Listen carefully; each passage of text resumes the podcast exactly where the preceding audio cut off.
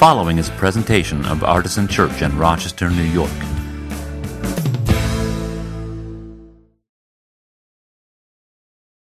I like how Autumn made the connection between taking that promise of Scripture that God says, it, How can I let you go?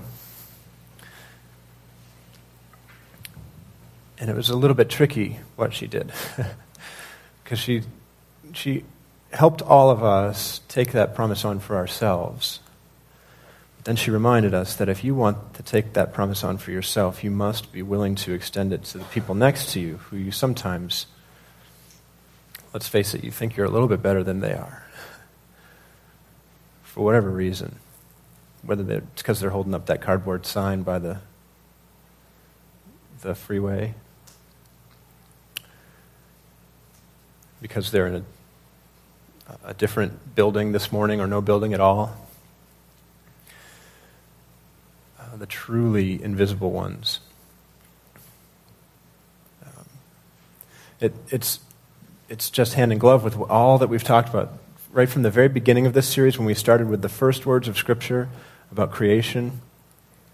How being made in the image of God is a, is a beautiful privilege that we should take for ourselves, and, and it should empower us to, to, to do so many things. But you can't only take it for yourself, you must also extend it to those around you. Um,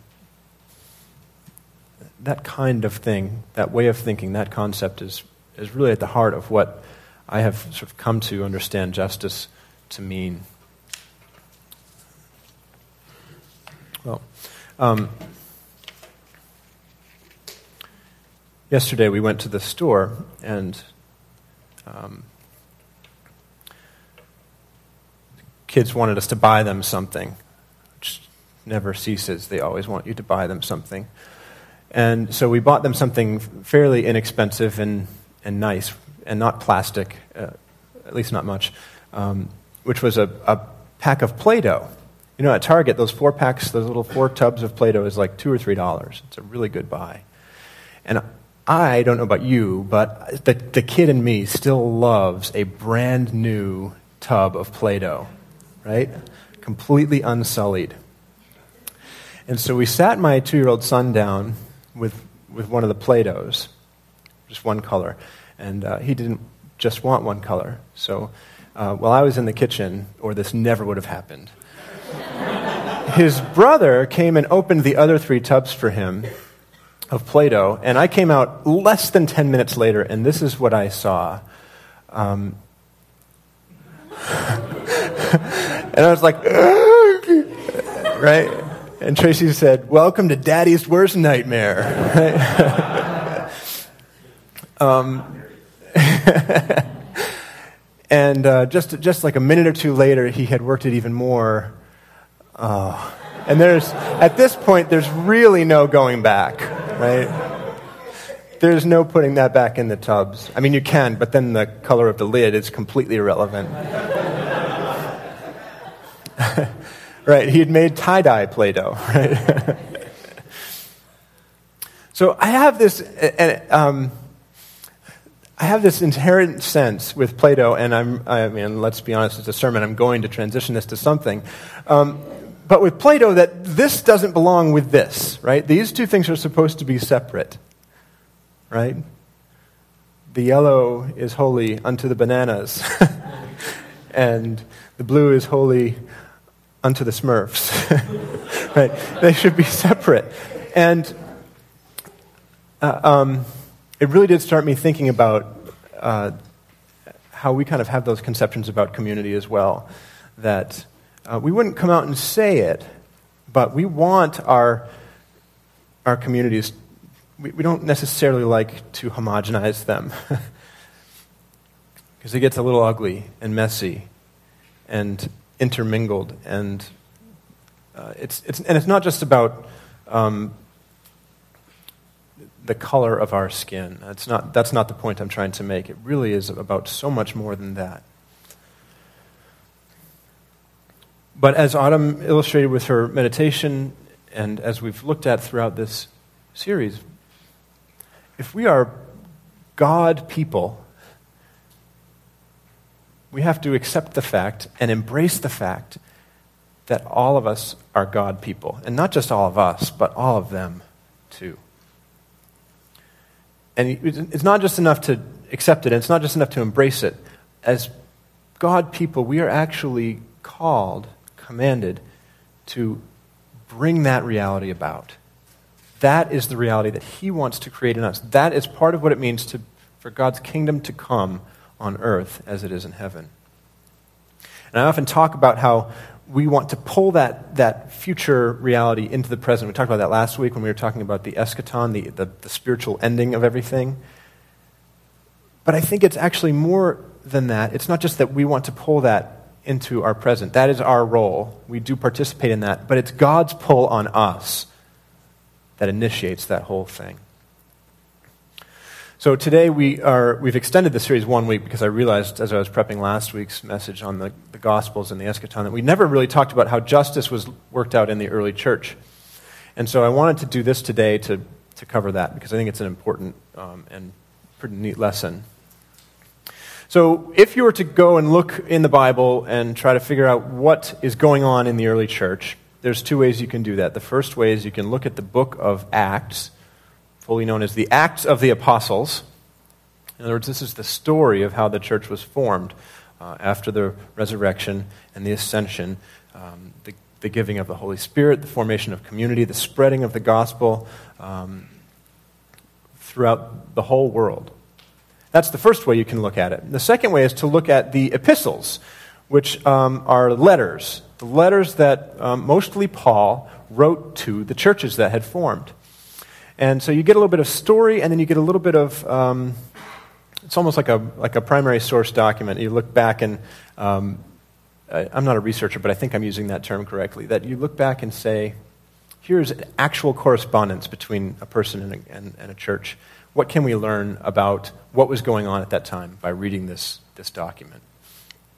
So there's two ways you can do that. And um, although the epistles, that second way, the letters, really do have some interesting things to say about justice. For example, one of our favorite verses, Galatians 3.28, that talks about how in Christ there's no longer Jew nor Greek, slave or free, male and female. I mean, that's, that's justice right there. That's this whole leveling of the playing field. Um, and that, that does recur throughout the epistles. But what I want to focus on today is actually the first, first way of understanding what's going on in the early church, and that is the book of Acts. So I have three um, quick stories from the book of Acts that I want to share this morning one from Acts 11, one from Acts 13, and one from Acts 15. Um, so let's start with Acts 11. And uh, I'm going to look at the whole passages verses. Um, think, it's, I think I may have put that wrong on the screen. I think it starts with 19, but I'll find the Bible here and we'll figure it out. Um,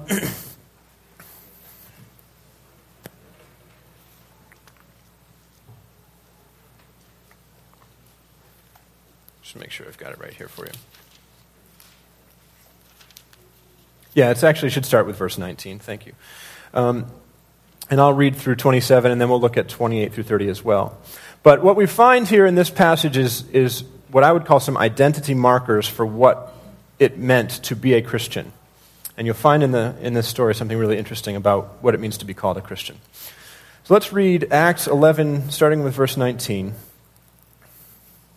Now, those who were scattered because of the persecution that took place over Stephen, which is events that, that don't actually pertain directly to this, so if you don't know what that means, that's okay, traveled as far as Phoenicia, Cyprus, and Antioch, and they spoke the word to no one except Jews. Christianity being a, a sect of Judaism, this would make sense. But among them were some men of Cyprus and Cyrene who, on coming to Antioch, spoke to the Hellenists also. That's a way of saying the Greeks. Proclaiming the Lord Jesus. The hand of the Lord was with them, and a great number became believers and turned to the Lord. News of this came to the ears of the church in Jerusalem, which would have been the center of Judaism. And they sent Barnabas to Antioch.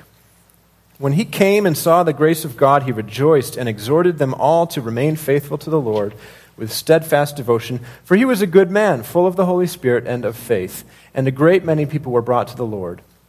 Then Barnabas went to Tarsus to look for Saul, and when he had found him, he brought him to Antioch. So it was that for an entire year they met with the church and taught a great many people, And it was at Antioch that the disciples were first called Christians. So in this story, we see a couple of things happening. You see, you see the gospel being spread to all people. You see these early Christians uh, extending beyond the walls of, of their understanding by sharing this good news with Hellenists, with the Greeks, the Gentiles, and then rejoicing at their conversion.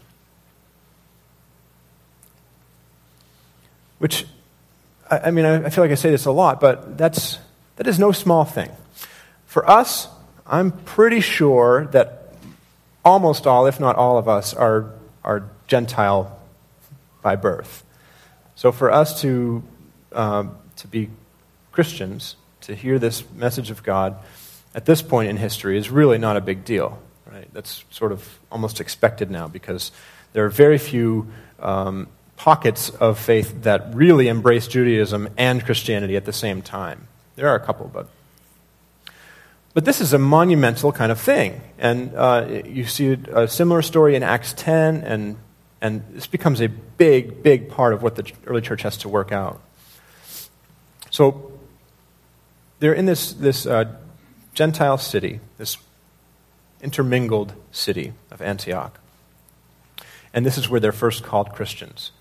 So let's read on and read 27 through 30. At that time, prophets came down from Jerusalem to Antioch. One of them, named Agabus, stood up and predicted by the Spirit that there would be a severe famine over all the world, and this took place during the reign of Claudius. The disciples determined that according to their ability, each would send relief to the believers living in Judea. This they did, sending it to the elders by Barnabas and Saul. So here you see another identity marker for, for the early Christians. The first was that this, was, this, this gospel message was extending to everybody. And the second one here, which is, not the only place you see it, certainly, but you see compassion for those who are in need and a willingness to give of themselves to help other people. And again, all of this is happening in Antioch. It's very interesting to me. So, what did this culture create? Again, it says they stayed for a year and taught, and many people became believers. Let's go on to Acts 13, and I just have a few, the first few verses of, of Acts 13 that I'd like to read. Now, in the church at Antioch, there were prophets and teachers Barnabas, Simeon, who was called Niger, Lucius of Cyrene, Manaen, a member of the court of Herod the ruler, and Saul. While they were worshiping the Lord and fasting, the Holy Spirit said, Set apart for me Barnabas and Saul for the work to which I have called them. Then, after fasting and praying, they laid their hands on them and sent them off. Now, if you don't know Bible, this may not, you may not make this connection, but Saul became known as Paul later. And Paul is the one I said a minute ago wrote most of the uh, epistles. So he's, uh, he's, a, he's the Ron Burgundy here. He's kind of a big deal, right? And he and Barnabas are sent out from, from this city. So I want to make two quick observations about this, and then really Acts 15 is where the rubber hits the road. But in that first verse, you see something, um, if you look at it carefully, that um, echoes and extends the first verses of what we saw in Acts 11. Look at the names of the people who were there. We know Barnabas, he was the one who was sent down from Jerusalem, right? Simeon, who was called Niger, um, Niger is a, a, would probably have been a nickname for somebody with very dark complexion. So Simeon is probably an African Christian. Lucius of Cyrene would have been a Greek. And Manaen is a, is a Greekified version of a Hebrew name. Uh, and this guy was in the court of Herod the ruler. Now, not King Herod, but still not like your best friend Herod. So, just in this one little sentence, if you're a Christian, he certainly wasn't your best friend. He might have been your best friend if you didn't like Christians. I don't know. But you have the, the, the key Jewish leader at the time. Now, Paul hadn't become the, you know, the big deal just yet. Um, Simeon, the, the African, the Greek person, and a member of the court of the ruler. So, probably like a, not only this multi ethnic picture, but also a, a a wide range socioeconomically of people. And it's not just that these were the Christians. What does the verse say that they were? Prophets and teachers, right? So they had risen to positions of importance and significance within the community. Apparently, there was no problem with them having taken these kind of positions of authority, despite the fact that they were not what probably the original Jewish Christians had in mind for how God wanted to work out this story for them. And then the last thing is, it, it, we, have seen little uh, whispers of this throughout so far. But they send out Barnabas and Saul, who came to be known as Paul, the two key missionaries of the church, were sent out from what city? From Antioch. Not from Jerusalem, which was really, should have been the epicenter of this, this movement, but from Antioch. Again, this intermingled, Gentile-ish city. And it wasn't just that they got sent out there, by the way. They actually returned there from their journeys, and it, was, it was, became their base of operations. Antioch. Again, there's, this is one of those things. I, I, I feel like a broken record saying this, too, but there are so many things about the story of Jesus and the story of the church that, that don't go the way they would have been written if somebody was probably just making up a story, like to try to gain power or whatever. If somebody's just making up a religion, trying to fool people, I don't think they would have written this story quite like this. These little tiny details do actually matter. They do actually give us hints of, they have, they have the ring of truth, if you will. So, let's move on to Acts 15. Because this is where I want to spend a minute or two. So, this whole Gentiles converting to Christianity thing had become uh, a problem. Not, not all the apostles and early believers took it as well as, as Barnabas had taken it in Antioch, that Gentiles were starting to become Christians. In fact, there were, um, there were Christian Pharisees. That sounds like an oxymoron to us, but there were Pharisees who, they, you know, because Pharisee uh, now has this sort of second and, and broader layer of meaning. We call somebody Pharisaical if they're really overly concerned with rules and so forth. But the Pharisees was just a particular group within Judaism. Um, and it doesn't necessarily mean that they uh, had their head up um, completely. but there were Pharisees who became Christians. And uh, they actually, in this case, were among those who had a, a little bit of trouble with this. So I want to read this story, Acts 15, the first two verses, and then 6 through 19. And then I want to talk about this together. Then certain individuals came down from Judea and were teaching the brothers, Unless you are circumcised according to the custom of Moses, you cannot be saved. Now, I just need to pause here for a minute in case there's anybody in the room who doesn't know what this is talking about. Um, I think most of you probably do, but in case anybody doesn't, this would be very weird. But circumcision was the sign of the, the covenant that God made with his people, Israel. And so Abraham um, and all of his household, every male in his household was circumcised. This was the sign of the uh, relationship and agreement that he had with God.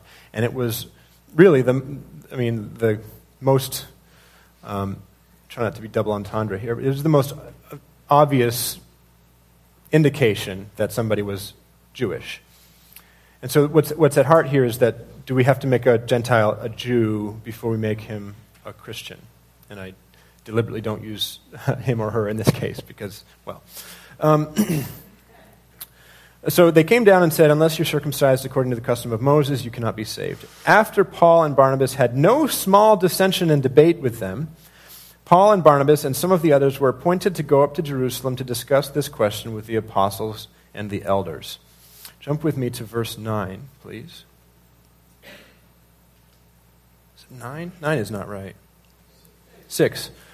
Uh, that's what I get for trying to use my memory. It's upside down in there.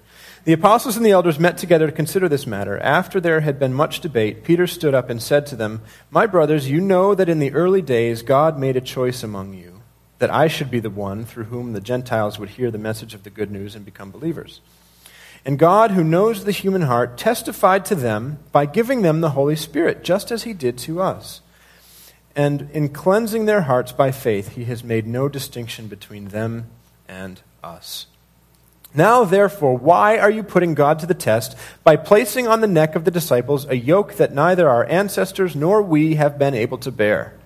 On the contrary, we believe that we will be saved through the grace of the Lord Jesus, just as they will. The whole assembly kept silence and listened to Barnabas and Paul as they told of all the signs and wonders that God had done through them among the Gentiles. After they finished speaking, James replied, My brothers, listen to me. Simeon had related and that's, that's Peter, has related how God first looked favorably on the Gentiles to take from among them a people for his name. This agrees with the words of the prophets, as it is written. And here he's quoting After this I will return, and I will build, rebuild the dwelling of David, which has fallen. From its ruins I will rebuild it, and I will set it up, so that all other peoples may seek the Lord, even all the Gentiles over whom my name has been called. Thus says the Lord, who has been making these things known from long ago. And here's the key. Therefore, I have reached the decision that we should not trouble those Gentiles who are turning to God. And then he goes on to, to put some restrictions on this. Um, we should write to them to abstain only from things polluted by idols and from fornication and from whatever has been strangled and from blood. Now, that gets um, really messy at the end there.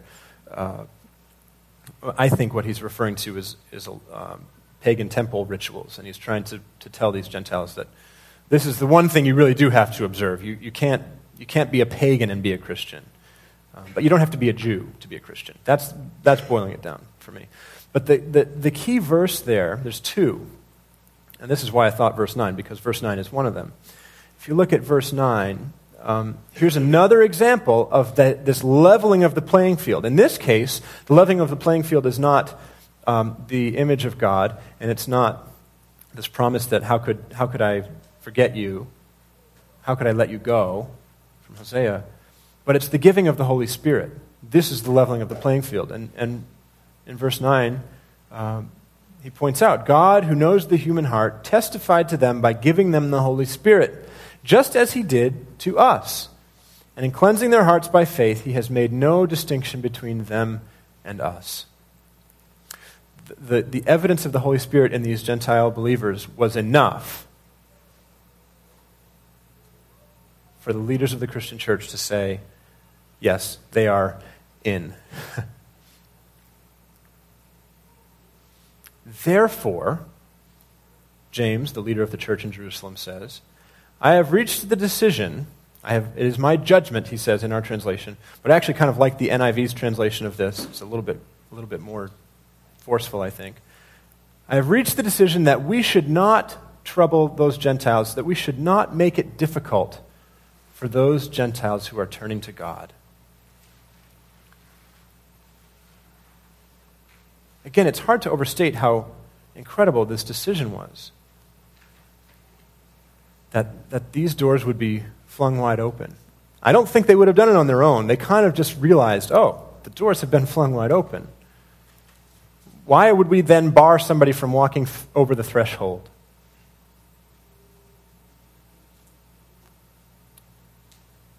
they had seen the work of the Holy Spirit in the people's lives, and they had, they had such a desire to see the gospel take root in people's lives that they completely overturned a gigantic part of what they understood salvation to look like, of what they understood holiness to look like. To remove circumcision from the equation was just amazing. Again, what do we care now?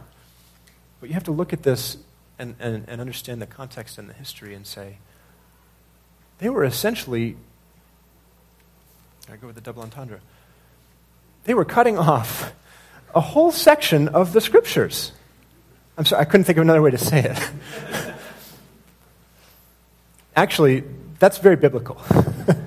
One of the things Paul says in the, in the, uh, in the letters, I think this might be in Galatians, but I have to look it up to be sure, is that if you want to impose circumcision on, on these Gentile Christians, you should be cut off from Christian community. and you read it and you're like, you don't think of it, but he was being, that was a metaphor. so I don't feel so bad about doing it myself. We should not make it difficult for Gentiles who are turning to God. We don't care if Gentiles turn to God. We're all Gentiles. We already did it. We're happy that that was an option for us. if we were to make a blank in this sentence where it says Gentiles, what would our blank be? We should not make it difficult for blank who are turning to God. Let's take a little bit of a risk here in this room together, and, and I'm going to ask you to shout out something that would go in that blank. Who do we make it difficult to turn to God? Gay people? I suspected that might be the first thing that came out of somebody's mouth. Yeah. I've watched it for way too long. Mm-hmm. Seen it with your family and your friends. I think that uh, increasingly more of us are, are becoming aware of this. That the church has um, done a horrific job. And we have made it very difficult, maybe even impossible, for uh, LGBT persons to, to turn to God. Well, who else, though? I mean, I don't want to get bogged down on that one because it's not just that. People of other religions. Yeah, interesting. Why would they want to turn to God? They're from other religions. Oops, I just made it difficult on them. My assumption made it difficult for them. Right?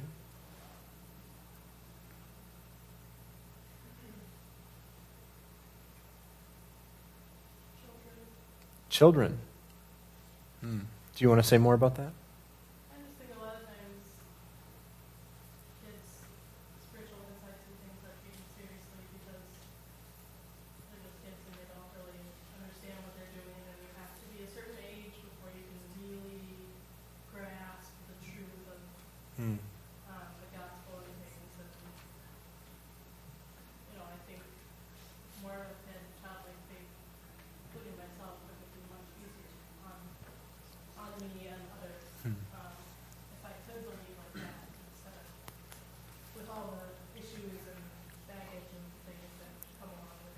Right. Yeah. Yeah, I think.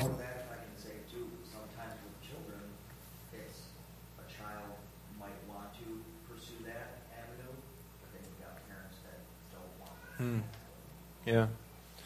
Yeah, so it could be it could be a couple different things with children. It could be that that the people uh, around them are not people of faith and maybe are made it, it's difficult for them in that way uh, or they don't want to want them to. They're people of a particular faith, and they don't want them to go in a different direction, so it's difficult.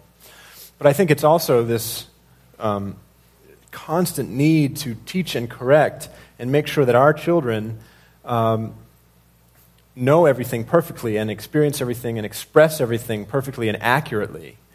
And um, yeah, I mean, you, a really good way to beat childlike faith out of somebody is to to force that person to, to, into an adult faith too early. That would be one thing.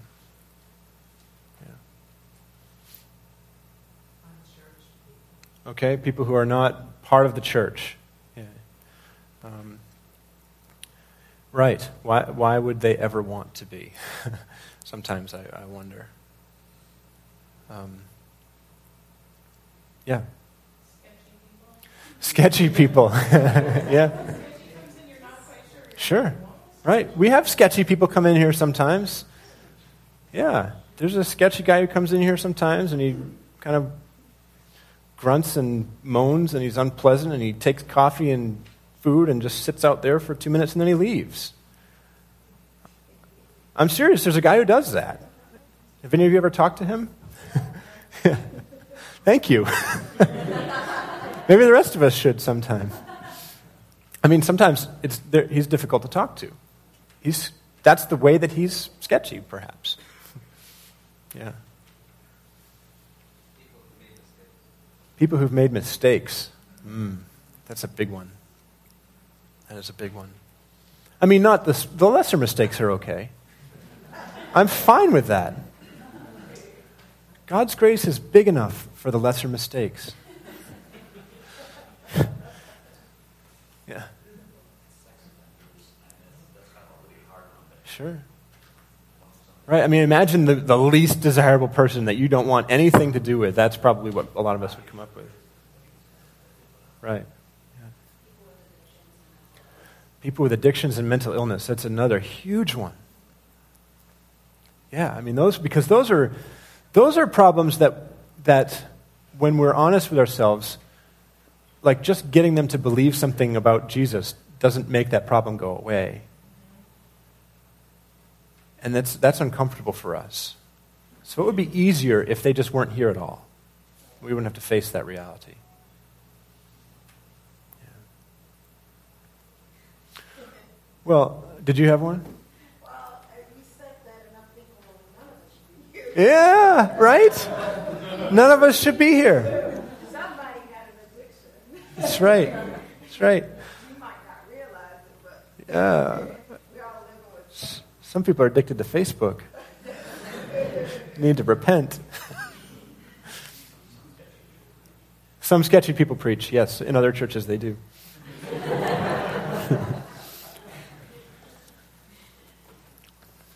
well, I mean, we, we could go on. And here's just one problem that we sometimes have. We say we should not make it difficult for those fill in the blank who are turning to God, and then we add something. You always are in trouble when you're adding a but to the words of Scripture that are that clear. We should not make it difficult for fill in the blank to turn to God, but we have to be careful not to compromise biblical truth. Let me just say one thing about that, because you've heard that argument before, right? What if we started with Acts 15 19 as the biblical truth? and then, whatever the biblical truth is that somebody wants to, to, to, shove at you when you want to be welcoming to someone, you can say, well, yes, we have to consider that passage of Scripture, but I wouldn't want to compromise biblical truth. for me, the biblical truth being we should not make it difficult for people to turn to God. Well, that concludes our series on justice. I don't know about you, but for me, my understanding of justice and kind of maybe how I would define it has changed a little bit um, throughout this series. I started out thinking about justice and our role in bringing it about is mainly, uh, was mainly as sort of an advocacy role. Like we should advocate for justice. Do you understand why that's so screwed up? We should advocate for justice for those people. Let's advocate for them, who, the, the ones out there who need justice. Right? Because you can't advocate for someone you don't love. You can't love somebody you're not in relationship with. You can't be in relationship with someone who's not even next to you. So let's, like, trying to advocate for somebody, just for justice for somebody in our community, if they're not here with us, in relationship with us, is just like trying to, to high jump 45 feet. You're never going to clear that bar because you, it's just, you can't do it. For me, my understanding of justice has changed, and now I think it's really about we need to be willing to welcome what, what I, uh, I and others have started to use this phrase, the other, capital T, capital O, the other. People who are different from us. And not just different from us, but they're, they're from a different place. And not just a different geographical place. Do you see what I'm saying? They're other. And we have to welcome them into our community life, and all of you and, and, and I have to welcome them into our actual lives too. Because otherwise, we are never going to get to the place of, of living out the value as we've stated it, of, of, being captivated by the heart of God for a suffering creation and, and the pain that people are in, and, and seeking to, to bring a just end to those causes. I mean, that's so abstract if there's no relationship that goes with it. And I, I kind of want to, like, redefine our statement about justice. I don't, I don't want to have it not be a value for us, but I want to redefine the statement someday, probably soon, so that it really does encourage us to, to be in relationship with people because that's where it has to start. It's never going to happen abstractly.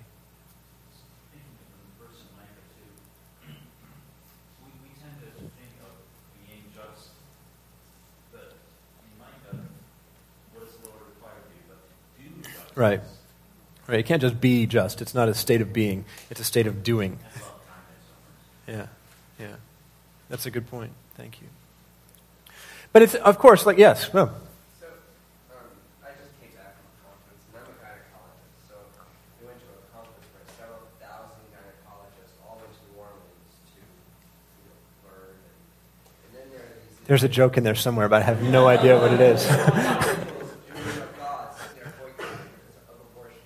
uh-huh. We're at a conference, no one's doing anything.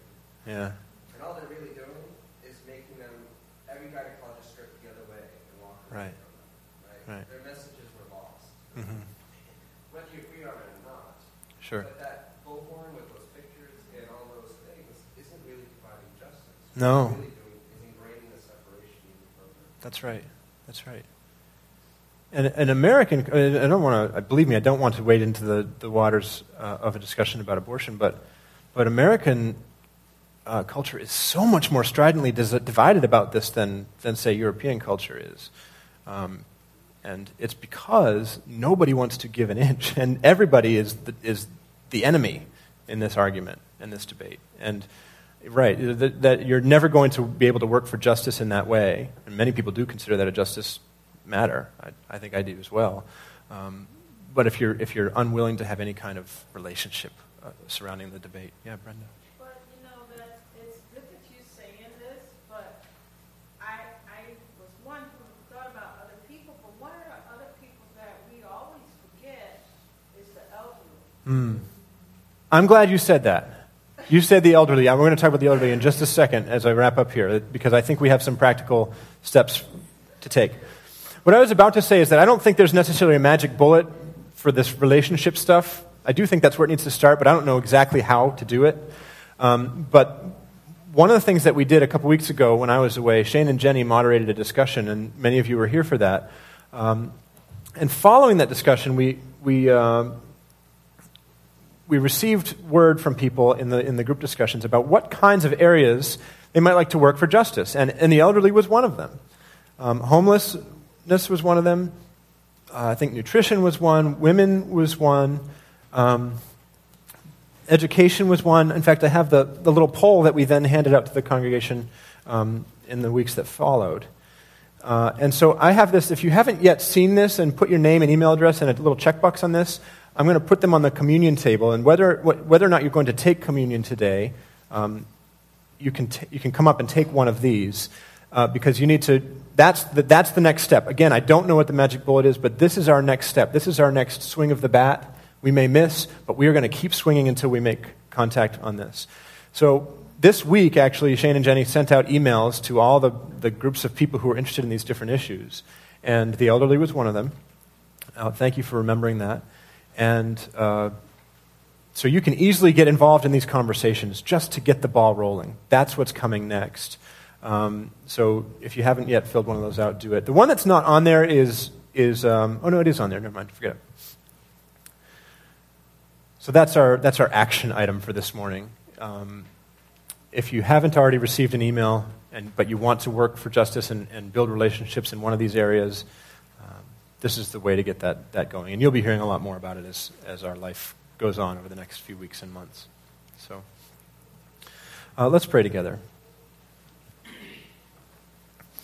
God, thank you for the words of Scripture from Genesis all the way to the end, and uh, for the, the story that is so consistently told throughout that all people are made in your image, that you love us all, that you give the Holy Spirit indiscriminately, rich and poor, black and white, Jew and Gentile, gay and straight.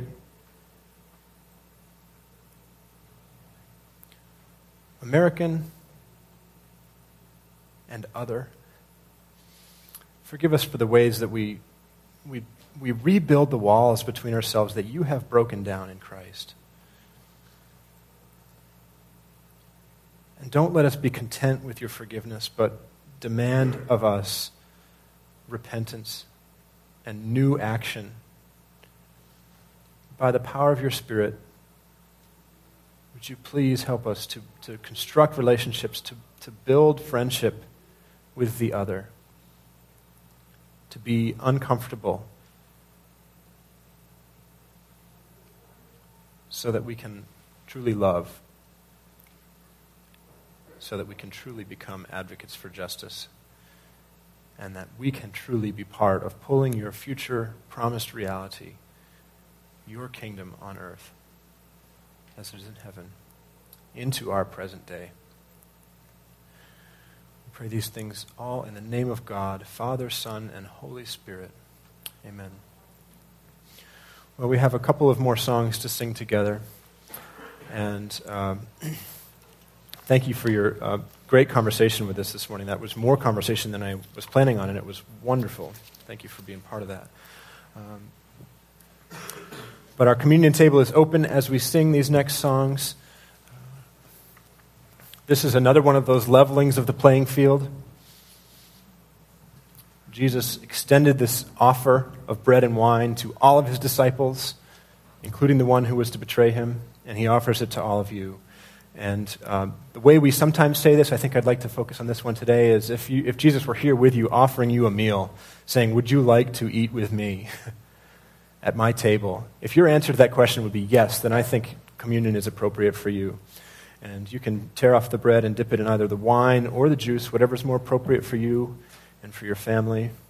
If you'd like to have your kids take it with you, that's okay. You can go and get them. If you don't, please do and go and collect them as, as soon as you're done uh, taking communion. And don't forget to take those, uh, the little poll there and, and, put it in the offering basket when it goes through later. Uh, our table's open. Let's continue to worship Him together. For more information, visit us at artisanchurch.com